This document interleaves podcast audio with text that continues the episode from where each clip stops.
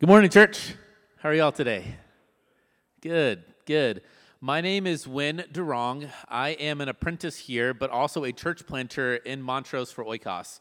And, uh, and Ian and Nicole were up here from our, our team that's planting a church in Montrose, and we are about to celebrate our one year birthday. So we're pretty excited about that in September. And so uh, I am excited and thankful that you guys let me preach here today, that I'm able to, to give the words to you from the Lord. And so, with that, is uh, we are in our last week of love or fear, our last week of the series Love or Fear. And hopefully by now, you guys will choose love, but we're going to talk about it anyways.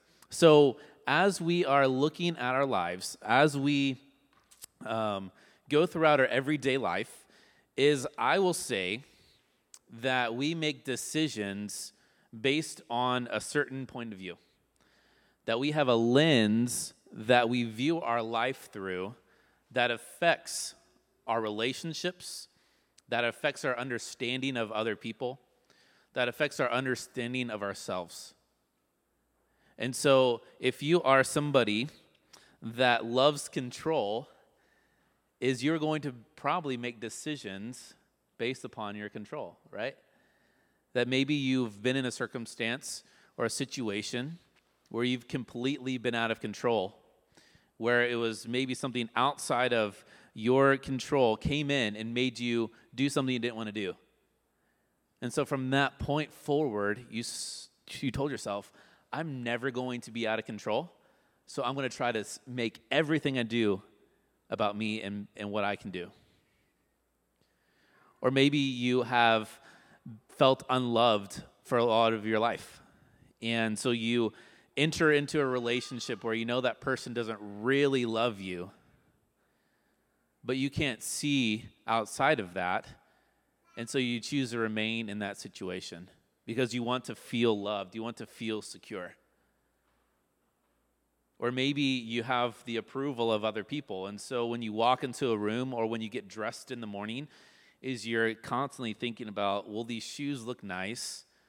Will this whale shirt look okay? Will what I put on impress people, or will they think I'm dirty or ugly or unwanted? And maybe so you, you have this approval that you want from other people, and so it affects how you live life. And if you're like me, is the fear of commitment maybe comes in and creeps in a little bit. Maybe that you don't really want to jump all in in a situation, and so you teeter back and forth, in and out, because you don't really fully want to commit. Because maybe somebody let you down, that committed to you and, and left you. But we all have these, these lenses that we see life through. And for me, is, is mine's part on it, it's hard for me to commit. Um, as I was thinking of a story to share with you, um, my wife reminded me of how we first started dating. So, so when we first started dating, I asked Rachel if she wanted to go out on a date, and I didn't actually ask her that. I sent her a text message saying, "If if we if if I was to ask you out, would you say yes?" And so it really wasn't even.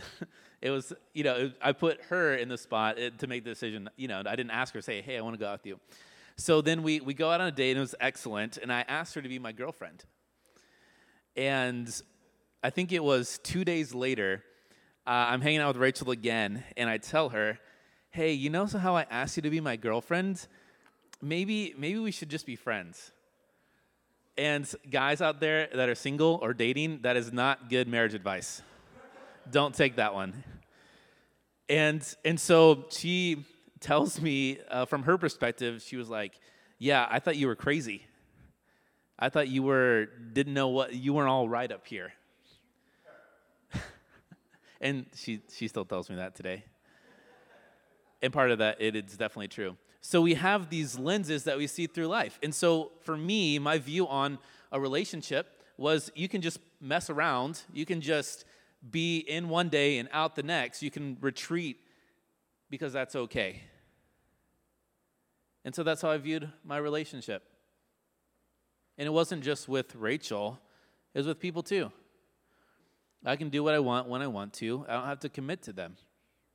So we all have these lenses that we view our life through that affects our decisions. And so today we're going to hear a story of three women. And these three women, um, they had a pretty severe thing happen to them. Um, so there's three women Ruth, Naomi, and Orpah. And their story is filled with heartbreak. So Naomi is a, uh, had a husband, and she had two sons. And Ruth married one son, and Orpah married the other. Well, Naomi's fa- uh, husband passed away, and so the estate went down to the sons. Shortly after Naomi's husband passed away, Naomi's sons passed away. So that left Orpah, Ruth, and Naomi all as widows. And back in that time, if you didn't have a male person to pass the estate to, uh, pass the, the, the land, the house, the animals to, is it would just get sold and that was it. And so when uh, Naomi's husband passed the, the estate down to her sons, and the sons passed away, Ruth, Naomi, and Orpah had no say in what was going to happen. And so we'll jump in, we'll hear the second half of the story here.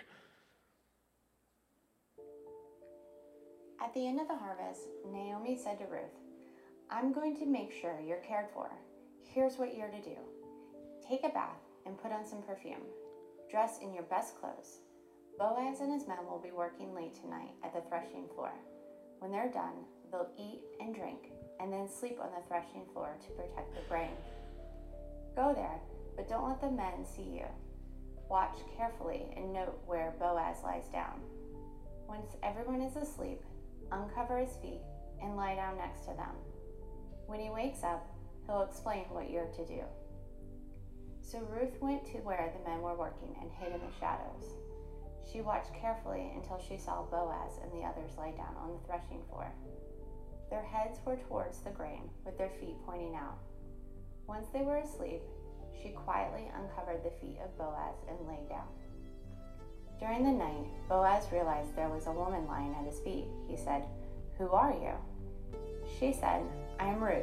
Spread your protection over me because you're my closest relative. He said, The Lord bless you. You didn't come to the village looking for a husband, rich or poor. Instead, you proved yourself to be a woman of integrity. Still, there is a next of kin who's closer than I.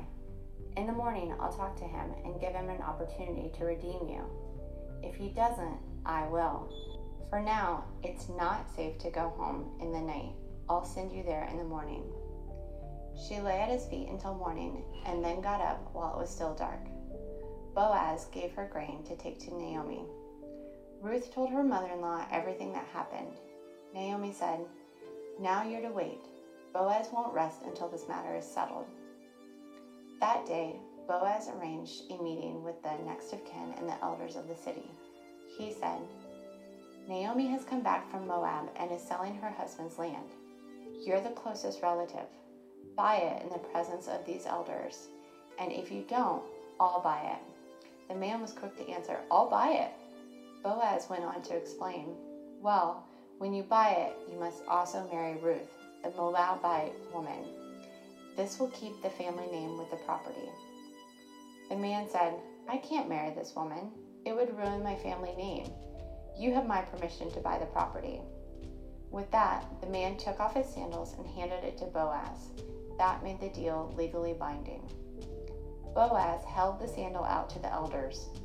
You are the witnesses that I just bought the property that belongs to Naomi's husband and sons, and because of that, Ruth will become my wife. People had gathered around and were watching all of this. The elder said, Yes, we've seen the whole thing. May the Lord bless you, and may the Lord bless this woman who will become your wife. So Boaz took Ruth as his wife, and in the course of time she gave birth to a son named Obed. He had a son named Jesse, who became the father of a shepherd boy named David. He became the great king of Israel. So, fear affects our decisions. And so for Orpah and Ruth, is they had a decision that they had to make. Do I stick with my mother-in-law Naomi or do I try to find another way that I can make a life for myself. And so they had a decision to make.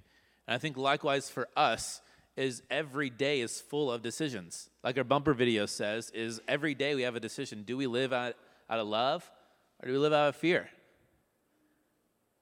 And so Orpah had a decision to make. And this is what it says in Ruth chapter 1. Again, they wept together, and Orpah kissed her mother in law goodbye. But Ruth clung tightly to Naomi. Look, Naomi said to her, Your sister in law has gone back to her people and her, to her gods. You should do the same. So, fear, we make decisions based out of fear. And what happens when we make decisions based out of fear is it limits our view on what the future is. So if you're fearful of being out of control, is you create a reality for yourself that is where you are in control. Or if you are have a fear of being abandoned, is you create a reality where you're not abandoned. And those aren't bad things, right? But for Orpah, she had a decision to make. Do I stick with my mother in law or do I go back to the previous life I had? And so for Orpah, she could not see what the future would hold. She could not see what was beyond what she wanted to do. And so she thought it would be best to go back to her people and back to her gods. And so I think we do the same in our lives. Is when we can't understand what's going to happen next or we can't see what the future is like because of fear, is we turn back and go where we came from. Because that's what fear tells us to do, doesn't it? Fear tells us you don't need to change. You don't need to step into something new because you're fine where you're at. Actually, better yet, it's fine to go back to where you were. And so fear tells us that it's okay to stick with a relationship that's toxic because you can't do better. Aren't you scared that you're going to be alone if you leave this person? Are you scared that you're going to be unloved if you stay with this person? Fear tells us that it's better to try to control everything than maybe simply pause for a second and say, maybe there's a bigger picture here. Or maybe fear tells us you need to provide for yourself because no one else will. And so fear keeps us where we are at and does not let us see the future. So for Orpah, eh, she went back to her people and her gods because she saw a future there, a future with her maybe some family, maybe some friends, maybe a life that she knew previously. But she wasn't able to see what God was going to do with her sister in law and with her mother in law. And so fear limits our view on the future, and fear tells us to go back to where we came from. But what we have, and what Ruth had, and what Naomi had, was a God that takes fear and makes it into something that is good. So we have a God that takes fear and tells us, You're scared of being out of control? Well, guess what? I'm the God that's in control of everything. You can fear me. Are you scared of not being able to provide for yourself? Well, guess what? I'm the God that provides you with everything that you need. You're God that you you feel like you're unlovable and that you can't be loved. Well, guess what? I'm the God of love. And so he takes, he takes our fears, our biggest fears, and he brings them to himself and says, Guess what? I'm better. I'm better than all those things. I'm greater than all of those things. And I am in control. I love I believe in you more than anyone else does because I can see what's coming next. So God takes our fears and makes them into something good. Because of this, is we can actually fear God. We can actually fear who He is. And what this means is we can believe that God's going to do something that we cannot do. When we fear God, is we say, I respect you. I know that you're the provider. I know that you're the caregiver. And so I know who that's who you are. And sometimes it it creates this fear in me that I have to let go of my past and step into something new, but I know it's good because you're with me. So where you're calling me, God, is scary and fearful, but I'm with you, so I, I know that it's good. So God takes these fears and says, Fear me, not these things of this world. Fear what I can do in your life, not what these fears will do to you. And so we have stories in Scripture where we see God um, telling his people to fear him. And so we have the Israelites in the, in the desert, um, in Egypt, before they go into the desert, is, is God is telling Moses, hey, leave uh, this powerful country of Egypt, get out of there. And the Israelites feared him enough to believe that God would actually do what he said he was going to do. That the fear of God was greater than the fear of death that was coming from the Egyptians, from Pharaoh to come chase after them. They feared God enough that it was worth taking a risk on him. And we have stories in Scripture as well of, of faithful people putting their lives on the line to follow. We have Rahab, who feared God enough that she would sit in the wall of Jericho and help the Israelites conquer Jericho. That she feared that she could obey God because obeying God was a good thing. And so in our lives as well, as we can look and we can see areas where the Lord's calling us out of fear and into fearing Him, but it's, but it's hard. It's hard to let go of these areas it's hard to believe that God is actually good enough to fear. I think quite often for me is I love to sit in my fear and make excuses for myself. I love to sit in my fear and say it's okay to be here. God, I know you want something different for me, but I'm just gonna I'm gonna sit and stay. But He's calling us out of that to be with Him today. Because when we're with God, perfect love casts out all fear. Perfect love casts out everything that we think is greater than God. So fearing God also keeps us from craving into those, those desires, those sinful desires that we have. It keeps us from craving into the times that we want to control, the times that we are scared that we're unloved, the times that we want to talk trash about our neighbors,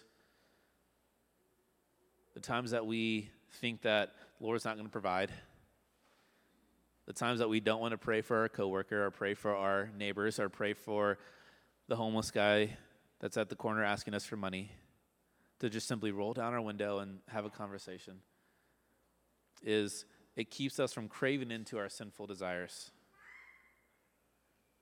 And so when we fear God, is it paints a picture of our future. When we fear God, it gives us a view of what's to come. And this might sound crazy. This might sound crazy for some of you, but God actually knows your future better than you do. He actually knows what's going to come next. And oftentimes you don't. That God has a better view on our future than we could ourselves. And I think that's what fear tells us, right? That if you turn off the lights, it's going to be dark in here, and I'm going to be scared of the dark, of what's going to be out there. That we, we, we assume that something's going to be out there. Or if we go up on a tall building, is we have a fear of heights because we assume that we're going to fall off the building. Or if we go out into the ocean, is we are scared of sharks. It's, it's Shark Week, isn't it? and you're you're scared that a shark's going to come get you. At least that's that's for me. And so we assume with the with these fears that something's going to happen that we can perceive ourselves. But with Jesus and with God, is fearing Him gives us a future of what's to come. So today you might be fearful of where the next meal is going to come from or the next paycheck. Well, guess what? God's in control and God's the provider. So you can rely that He's going to come through, even if the job doesn't. Or if you're hopeful that the relationship you're in right now is going to come through and that you'll find significance within it. Because guess what? God's going to find significance in you and your relationship with Him and His relationship with you. And So God paints a much better picture than what we create for ourselves. I was talking with Anthony this morning, and I asked him how he was doing, and he said, "You know what? I just love my life." And so, if you ever talked with Anthony for five seconds, is you see the joy inside of him, right? You see this joy that he's like, "Oh man, this is the best day ever," because he's living in a in the presence. He living he's living in the moment that he can see that circumstances may be kind of off today, but you know what? I'm with God. And I know a future with Him is much more secure than what I could create myself. And so, what do our fears, what do your fears have before God, anyways? What does your fear have before God, anyways? And so, Orpah, she made a decision. I would be willing to bet she made a decision out of out of fear. And then this is what Ruth making the same decision. This is what Ruth responds to Naomi. But Ruth replied, "Don't ask me to leave you and turn back. Wherever you go, I will go. Wherever you live, I will live. Your people will be my people, and your God will be my God. Wherever you die, I will die, and I will be buried there. May the Lord punish me severely if I allow anything but death to separate us. When Naomi saw that Ruth was determined to go with her, she said nothing more. So the two of them continued on their journey. When they came to Bethlehem, the entire town was excited about their arrival. Because Ruth feared God, because Ruth believed that God was going to do what he said he was going to do, that she was able to view her life not through the lens of fear, but through the lens of love. I'm sure she had a lot of questions, probably the same questions that or, as Orpah had. How am I going to be provided for? What's my future going to look like? How will I make it? I'm sure she had all those same questions. But instead of turning back to where she came from, Ruth stepped into what the Lord was calling her into and into the love of her mother in law. And she said, May the Lord punish me severely if I do anything different than what I say. May the Lord punish me if I don't believe him enough to carry me through. And so she saw this opportunity through the lens of love that because she trusted God, that she was able to make that decision out of love. And so in our in our faith, in our Lutheran heritage, is we are gifted with um, many of y'all know what we call the catechism. And this is a tool that we give our parents to help disciple their children, to give them uh, testimony of faith, to give them encouragement, to give them uh, the, the perimeters of, of how we view God and how we view life. And the Catechism is full of, of great examples of how we interpret what happens in our life. And for any good Lutheran, as we know that a lot of these um, sentences that start an interpretation that, that starts a view of, of these hard questions is it, it says we should fear and love God so that we can blank, blank, blank, blank, blank. That we should fear and love God that I can understand him more. And so this is a question that is asked throughout the catechism is what does this mean? And so I think for our lives is we encounter plenty of circumstances and plenty of situations where we ask ourselves, what does this mean? That we ask ourselves, how is this going to happen? We ask ourselves, I'm just gonna, I just got pregnant and I don't know how we're gonna make it. What does this mean? Or I lost my job, I'm trying to find another one, but I haven't been able to find it. What does this mean? I lost a loved one. What does this mean for my future? And Luther gives a response we should fear and love God so that we can blink. And so I will be willing to say today that as we view our lives, it doesn't have to be through fear or love, but it can be through fear and love. Not fear of our circumstances or love of our circumstances, but fear of God and love of God. Because that helps us see a future, that paints a picture for the future of what it looks like to understand where we're at. Is when we fear God, we trust Him. And when we love God, we know that He's got the best for us. So we can fear and love God. And we can see our future. That we don't have to continue to view life the same way. That we do not have to view our life through fear any longer. And this is evident through our Lord and Savior, Jesus. That he feared God and loved his people so much that he'd be willing to do everything for us, to risk everything for you, to endure the fears that come with a life of ridicule and rejection. Because the Son of Man, as it says in Scripture, did not even have a place to lay his head.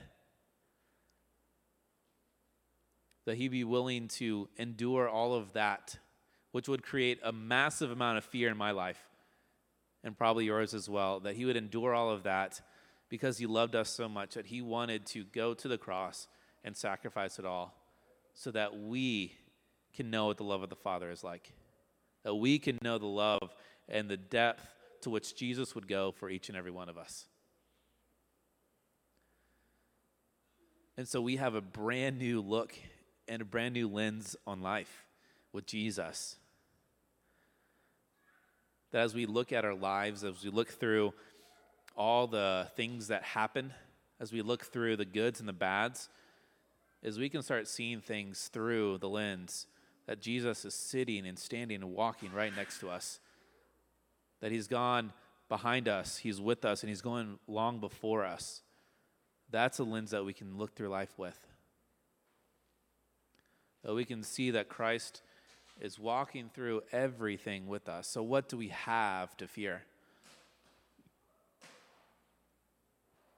What is there to be scared of when we have Christ with us?